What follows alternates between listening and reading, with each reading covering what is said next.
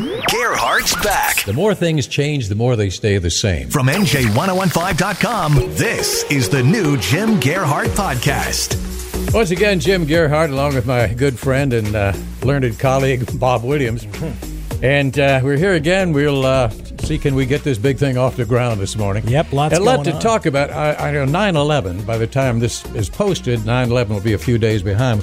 It's irresistible to talk about it, and there is a a, uh, a horrible story involving that. I don't mean horrible in the sense of any more destruction or terrorist activity, but a response by this new generation of academics to that that meant so much to us at the time. They seem to be oblivious to the whole thing. Uh, the uh, uh, oh, oh, Comrade Murphy now, I understand, is appropriating two point something million dollars to defend illegal aliens who uh, have been declared eligible for deportation. Oh, that that'll we'll be able to talk about that for a few minutes. Right? So we'll talk about that a little bit more this morning. I think there are better ways you could spend that. and, and, and- uh, would you would you please uh, give us your commentary at some point uh, about Cory Booker Well, about well, his no, oh, antics? Yeah, we're going to talk about that. Cory Booker's declared himself the new Gandhi and the new Martin Luther King. I never saw anybody who wanted to be president so bad. It's like a guy that has to pee, you know, and he he's, he can't he can't get out of the car on the trip, and he's he's just doing anything anything to blow, and it's embarrassing. Hmm. We have two two senators who are an embarrassment to us. and we have a guest uh, a guest uh, on the phone in a couple of seconds here. Oh right? yeah, we're going to talk first of all. We're going to talk to uh, our friend and uh, the inventor Mike Strizki, who has some uh, very interesting what comments on the future of fossil fuels. The uh, U- Public Utilities Commission announced. I saw on the radio station here. They announced they're going to have some hearings. They're asking people for ideas to get away from fossil fuels. Well, here's a guy who's got great ideas, but but but they got the door jammed on him. and we'll talk about that coming up. And uh, Jim, if you want to, if you want to get in touch with Jim here at the podcast, give us some ideas about the show. It's easy to do. The email for Jim Gearhart is jim at nj1015.com. My good friend Mike Strizki is with us here. Mike is uh, sort of the new generation's uh, Thomas Edison. He is a New Jersey inventor who has come up with some amazing things, and notably right now, Mike is a pioneer in the field of alternative energies. And uh, that came up in the news, a move by the Public Utilities Commission. But I wanted to talk to Mike, and then we'll get back to, to them. Uh, Mike, for, let- let's talk first of all. Now, you brought a hydrogen powered car. It's a beautiful car that you gave me the chance to drive. You brought that from California, and you are or were in the process of setting up uh, fueling stations in New Jersey and have run into, I take it, a little snag. Well, yeah, there's uh, there's been uh, more than one snag, but you know, obviously the uh, this is a change over to you know from horse and buggy, from fossil fuel to the next generation, which is you know a hydrogen society.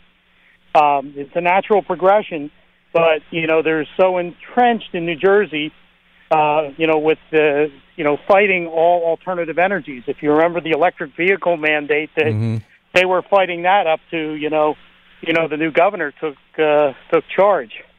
But right now, this is the next evolution where um, it's basically going to dis- displace fossil fuels, or at least curtail them uh, considerably, especially in the transportation sector and in uh, you know alternative energies for you know homes, cars, businesses. Uh, the technology's here. They we've been Yeah. developing this since the '60s, since the space program, and uh, you know after you know years and years of research and advances in material science, the technology is now affordable. You know, you can go out and buy a hydrogen fuel cell powered vehicle in California, and soon in the Northeast. All right, let me let me let me jump in here now because this brings us around to the, the point I was getting to, uh, and so the the replacement of fossil fuels is possible. It is here now. The New Jersey uh, Public Utilities Commission, as I understand it, here has scheduled five meetings, and they're going to consider ways, and they're trying to come up with ways to eliminate fossil fuels from the state's energy mix. Now, it's already there, and they're going to try to eliminate it. Why? Why are somebody is on the other side of this equation who who's sort of uh, pushing back against it? Yeah, I mean, you know, that's that's the nature of the beast. You know, when things don't make sense, you got to follow the money trail. You know, and the money trail goes back to taxes. You know, the government doesn't want to eliminate it because a lot of tax money is generated from fossil fuels. Um, you know, they'll tax, you know, hydrogen, but you know, it's a lot of work to do it, and you know, change is hard. You know, but it, eventually everything is going this way. It's, if we do not do it here in New Jersey and follow California's lead, basically we're going to be putting the state at a disadvantage. You know, it's like mm-hmm. Donald Trump saying we're going back to coal. Well, why don't we go back to landlines and abacuses instead of computers?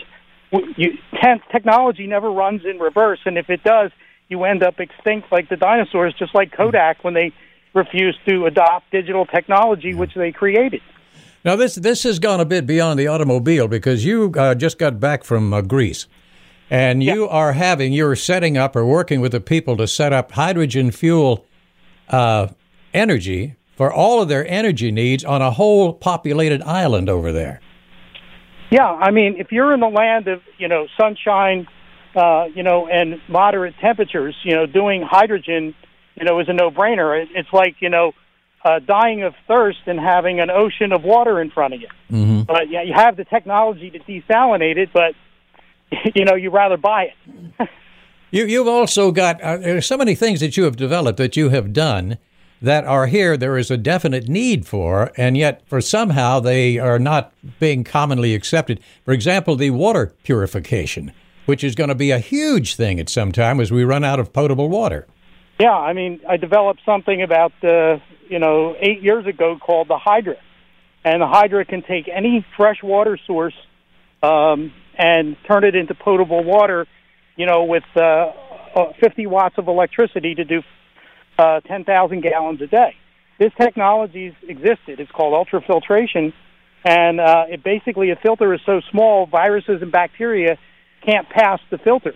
So you're using a physical barrier, unlike relying on UV light or chemicals to do the job, which you know are expensive mm-hmm. and don't do it. I mean, the, the problem is, is they don't want you to do things that are free. I mean, Dean Kamen, who invented the slingshot, was able to get nowhere because the the people that needed it didn't have the money to pay for it.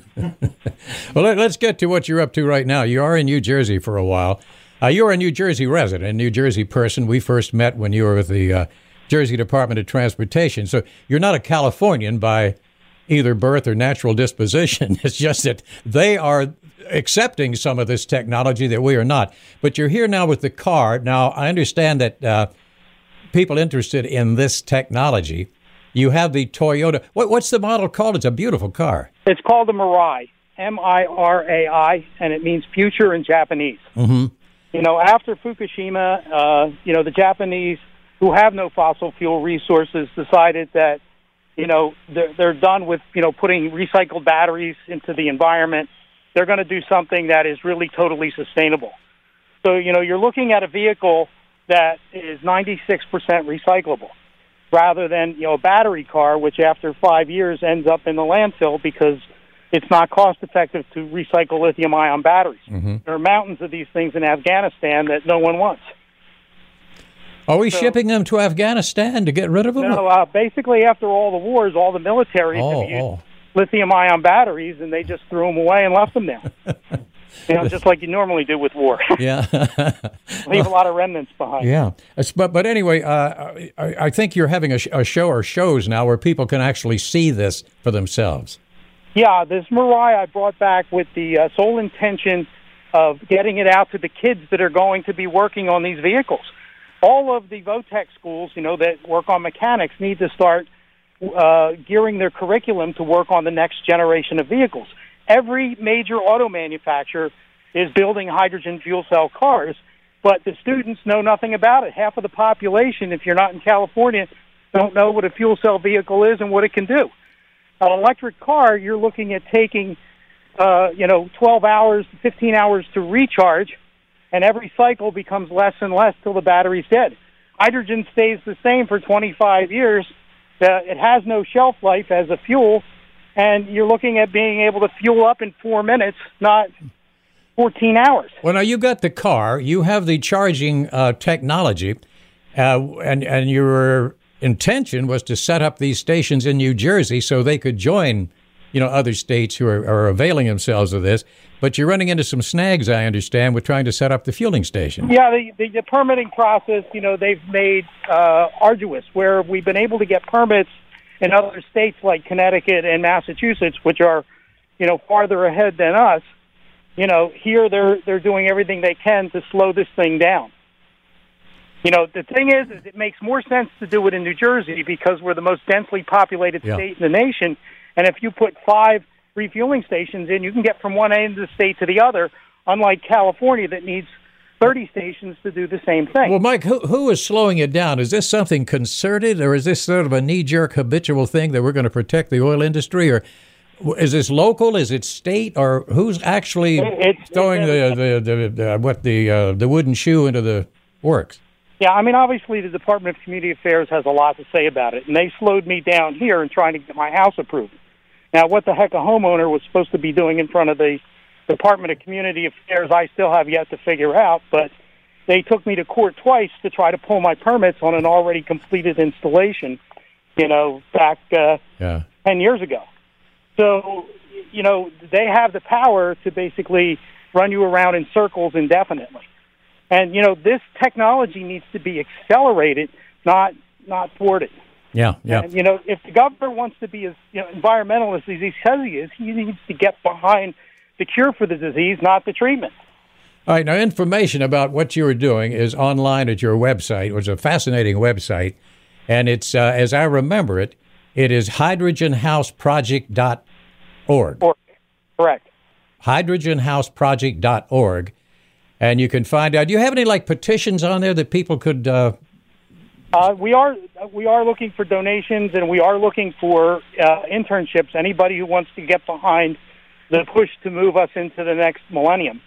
I mean, this is the only technology we have that you know that can curb global warming and turn the ship around and go Yeah. the other way. and it's here. It's just trying to break up the uh, the roadblock.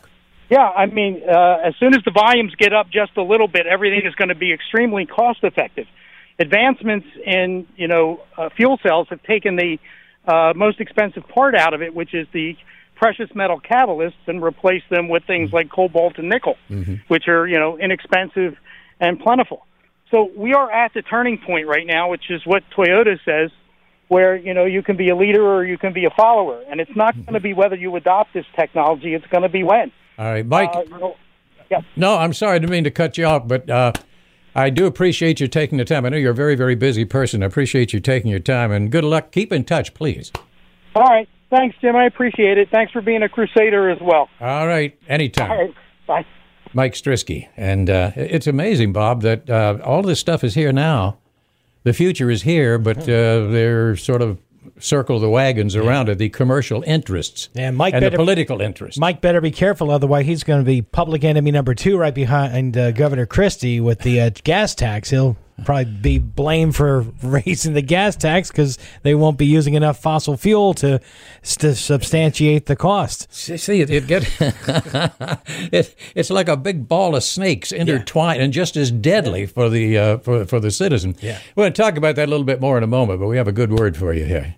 I'm Jim Gearhart. I'd like to tell you another story about Robert Dekanski at Remax First Advantage. Now, as I've said, Rob keeps a huge list of buyers trying to locate homes. Now, an investor in Port Reading found out why this database of buyers is so important when he bought and renovated a home, but that home was sitting directly across from the turnpike. Now, he knew that wasn't going to be an easy sale, so he turned it over to Rob Dekanski. No problem. Rob and his team came in, they designed a specific marketing plan, and then they matched buyers to it. And after just 13 showings in two weeks, a bidding war took place and got him over the asking price. Now, that's the power of Robert Dekanski. Rob guarantees to sell your home at a price and a deadline you agree to, or he'll buy it. No risk to you because he'll let you out of the contract anytime you wish. So, the official real estate agent of NJ 1015 and the only agent I would ever call if I needed to sell my home, Rob Dekanski. Call him today, 855 350 1015, 855 350 1015, or go online to Rob Sells robsellsnj.com.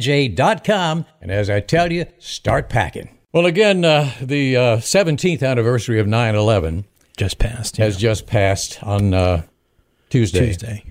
I've got an anniversary today too. I've come to think of it. I, I never thought of that. 9 12. That three years ago today is when I did the Olympic cellar dive Oh my God! on my head down my cellar stairs. Oh God, you you But really escaped serious injury. Thank Yeah. God you uh, you survived that, Jim. It's it's very interesting. That's another story. I didn't mean to to trivialize the 9/11 mention. It just popped into my head. Hey, but uh, we, and there were observances, of course. Mm-hmm. It seems to be fewer every year because fewer people actually remembered or pay any attention to it. But the but the big ones at Ground Zero and the one out in Pennsylvania with Mm-hmm. the dedication of the new uh, monument out there in uh, Shanksville, PA, that was pretty big. The president uh, attended that with the first lady. What hit me though is as part of this this uh, this pandemic of ideological bilge that's going on, this tsunami of the patently idiotic isms and taboos that kids are getting. Now we got a whole generation of kids who are being indoctrinated into this idiocy. Now here's a great example. Dealing with 9 11. Now, this is at a college called Ripon College in uh, Wisconsin, I believe it is. Now, there was some kids on the campus, not any, not a group. I mean, not an organized conservative group or anything.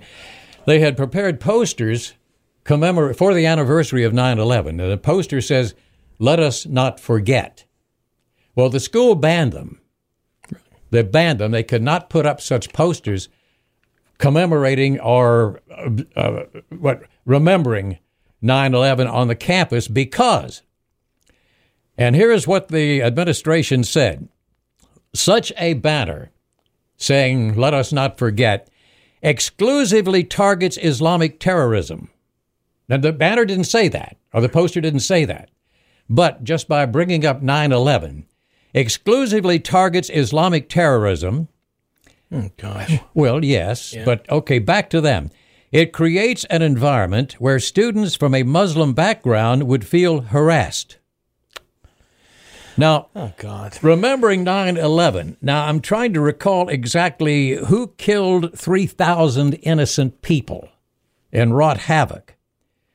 Uh, white heterosexual males?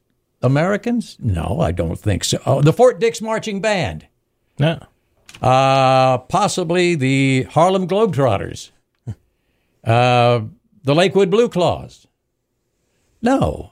Uh, I thought it was Islamic fanatic terrorists. So the administration of this college uh, put in this ban. Oh, yeah, they banned it, officially banned it for that reason, because any remembrance, any recollection remembrance of 9 11 brings up Islamic terrorism. And they thought that that, that, is, uh, that is harassing. Now, I don't know how many Muslim students they have on their campus, how many are potential terrorists or how many are not. Uh, but uh, was there was there any community blowback on this one? Not that I know of, because I just saw the story when it first came out. But but it was banned. So so here again, I mean, the point is, if this is widespread, if this is part of this idiocy on college campuses, then this is what your children or ours are being indoctrinated with. So we cannot remember that or put up any remembrance of it. If this spreads beyond the college campuses, and how can it not when our kids, a whole generation of kids, are being indoctrinated with this crap? But uh, the the reason that I would say to them that it brings up the idea of Islamic terrorists is the people who did it said that, they that's were. who they were. They said that's why they're doing it. They said it. I didn't say it. I didn't know any of them. I didn't point at it. They said they were doing it. It's, it's beyond any uh, possible doubt that they did it. And yet, kids are being taught that they should not remember that. And and you think about the kids, uh, 17 years ago. A lot of the kids may not even have known the parent or loved one who perished on 9 11, 2001. They're graduating high school this year, those kids that were Yeah. born in 2001. Yeah, yeah. It's it's unfortunate. You got a whole generation locked into uh, some state of arrested ideological development here, and uh, it, it's. You remember the kid in Texas, the uh, affluenza defense. Here was a kid, a very spoiled kid from a rich family in Texas. He, was drunk, he was high on drugs, he was out driving, and he hit a car, killed four people. He was tried for uh, vehicular homicide. His defense, which, believe it or not, in Texas worked, was that he was suffering from what the lawyer said is, we will call it affluenza. He is so affluent, He's had everything he ever wanted. He's never known anybody to say no. Therefore, he could not be held responsible for this act. Gosh. And the jury bought it. Oh God. Uh, but you've got a, you've got a whole generation here who are going to be afflicted with affluenza. They've never known any hardship. What's the hardest thing any of these kids ever encounter? Is getting the right seat at a rock concert or something. Here or they're go. bitter because they didn't become a rock star when they were eight years old.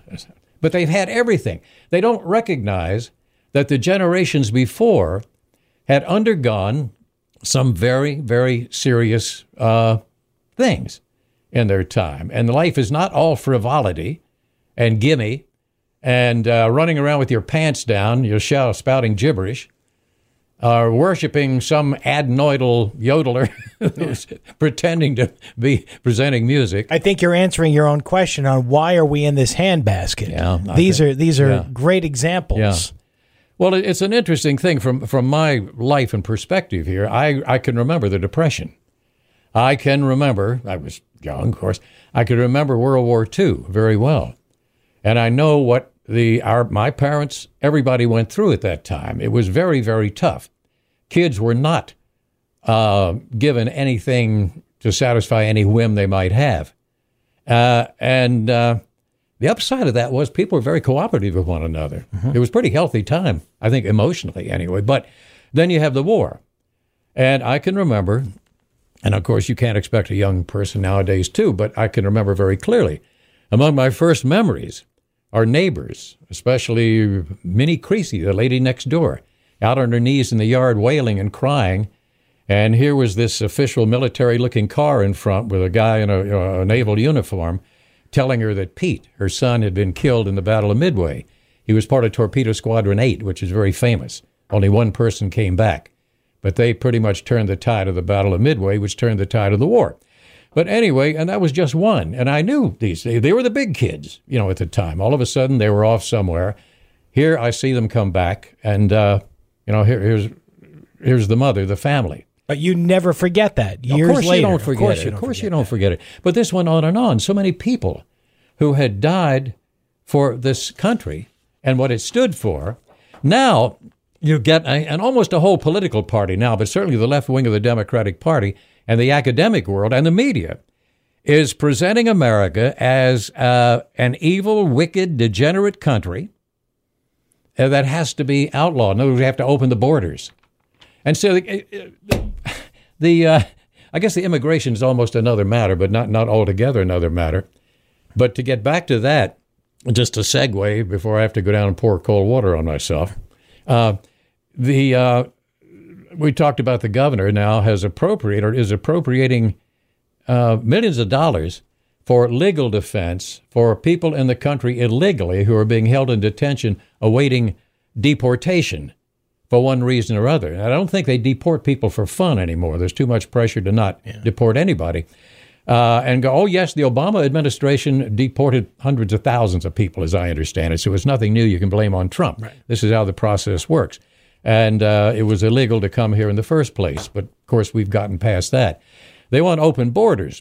But what this is all about, this is not that any politician or anybody's heart is bleeding for some poor, uh, unemployed Mexican farmers uh, or somebody who's being harassed in Guatemala or you know wherever it is.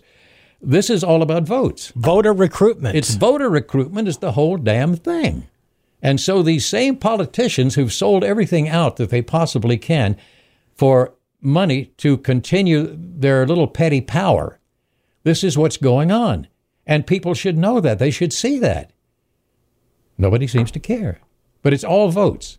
No matter what they tell you, what kind of bills they feed you, uh, what kind of left wing ideology they come around and try to give you in an enema, uh, or your kids. Uh, this is what it's all about. You notice there's very little turnover now, even in the state of New Jersey, in, in the state house. They've got these things, these positions, these jobs so locked in the political parties, and they would sell out anything just to keep the power. They don't care. So uh, now open borders is the big thing. What is it to? Uh, oh, didn't they have a demonstration um, over the weekend?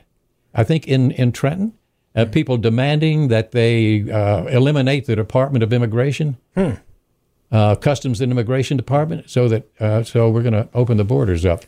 But anyway, but the thing is, if you got why in the world, if, if what I said were not true, and it's all political, you would take that money, that whatever two point or three point, whatever it is, millions of dollars you want to spend on immigration, you would give that to help people who are in this long, expensive line trying to immigrate legally. Legally, of course. They need they need your help. Yes, they do. And they're they're doing this, and in effect, they don't have to. You have to admire people looking for legal citizenship or, or legal status in the country because of what they have to go through. When all they had to do was just go down and come in, yeah. uh, and yet they're doing it legally. You have to admire them. I, I would lay some money on them in appreciation.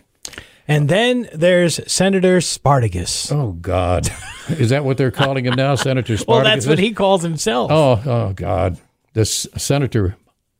I hate to say it, Booker. you know, this man had so much promise when he was running against Sharpe James for uh, mayor, which he lost the first time out. Then a later time he, he won, mayor of Newark. Uh, and they had a, a, a documentary called Street Fight and here was a guy, and you couldn't help but support. You you love Cory Booker. Then he gets political power, and it's uh, right. You, you, the jury's you, out on what he did in Newark. You thought he was going to get rid of that stench of uh, governor of, of uh, Mayor James in Newark and yeah. clear that out, but obviously he did not. well, the thing is, it's it's like uh, somebody. I think one of the fish and game people, which is another subject here, they're talking about the governors banning bear hunting on state-owned property. And one of the people said something, uh, whether it was relevant to that or not, I don't know, but it was interesting. He said the governor's turning out to be just another politician who, when running for office, promises everything, gets elected, and then starts backtracking on everything. Mm-hmm. And this is it. It's all about petty power. And what is scary about it, uh, I think of Erich Fromm, the great psychoanalyst, psychologist, sociologist, one of the great brains of the last century. He said the lust for power is not based in strength but rather in weakness. You got the world being run by a bunch of nuts. Yeah. it's probably just a couple of days now, Jim, before uh, Senator Spartacus announces his candidacy for president. Oh, I, I didn't know it had gotten that far. Well, we know uh, he wants to be president. Yeah. And I tell you, if he gets, he could get elected president, people are just that wacky. Hmm. And what he did in the Senate was it had no relevance to anything. But you know, again, speaking of that, boy, we're jumping around here today. But speaking of these Senate hearings on the Supreme Court nominee, right? What an embarrassment! How immature can grown people in a position of power be? Was the other party, the Democratic Party, with his pre-staged, rehearsed uh, riot? Right. Is what a pandemonium they're trying to create. They cannot get over the fact, or their leadership will not let them get over the fact. See, here's a problem. All of these people are rather small fish, the members of the Congress, compared to the big picture. And yet all of them depend on the party for support when they're running for reelection. The number one item on any of their agendas is their reelection. A politician cannot think beyond the next election. And so they depend on that for, for money. Now, if the main party, the heads of the party, say, do this, if they say, poo, your belt buckle hits the floor because you cannot win without them.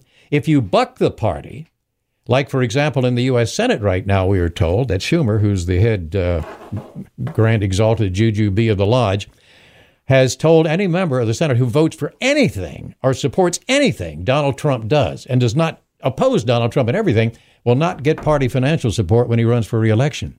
We'll give our money to your opponent. And the worst thing and that so could, they're all being blackmailed into this this this out this riotous outpour. And the worst thing that can happen to the Democrats right now is the hurricane that's uh, bearing down on the Carolinas. It's taken the Democrats out of the news cycle. Everybody's talking about the hurricane. They can't wait for the hurricane to get through. Excellent point. Excellent yeah. point. So they, they have to keep the uh, the pot boiling, but just the, the immaturity of the response and all because they have some notion. These are the people in leadership positions, not, you know, if you have a friend or I do, you know, we're all who are Democrats, it's not them. Or even some of the, the political people have not gone that far. But the leadership, uh, first of all, the open borders, so for votes, all be Democratic votes, they'll perpetuate themselves in power forever. But the fact that we did not, the country did not elect Hillary Clinton to sit on the throne in Washington, which was, she was their person, and this is their God given right. Look at this Maxine Waters. God has told her now.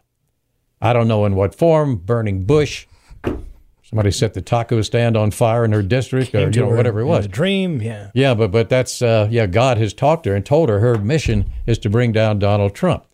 Uh, so many things to talk about, Bob, and so little time. We'll have to wait till next week, Jim. Well, now I have to go down and I'll get that bucket of water. get that bucket of water Yeah, pour on we're all myself. fired I'm, up uh, here. I, I was just looking around to see if we missed anything. We missed a whole lot. We'll get it next It- time. it's still going to be there next week. Hey, thank you, Bob, very very much as always. Thanks for listening to the new Jim Gearhart podcast Still cooking, and it's bigger than ever. from NJ1015.com.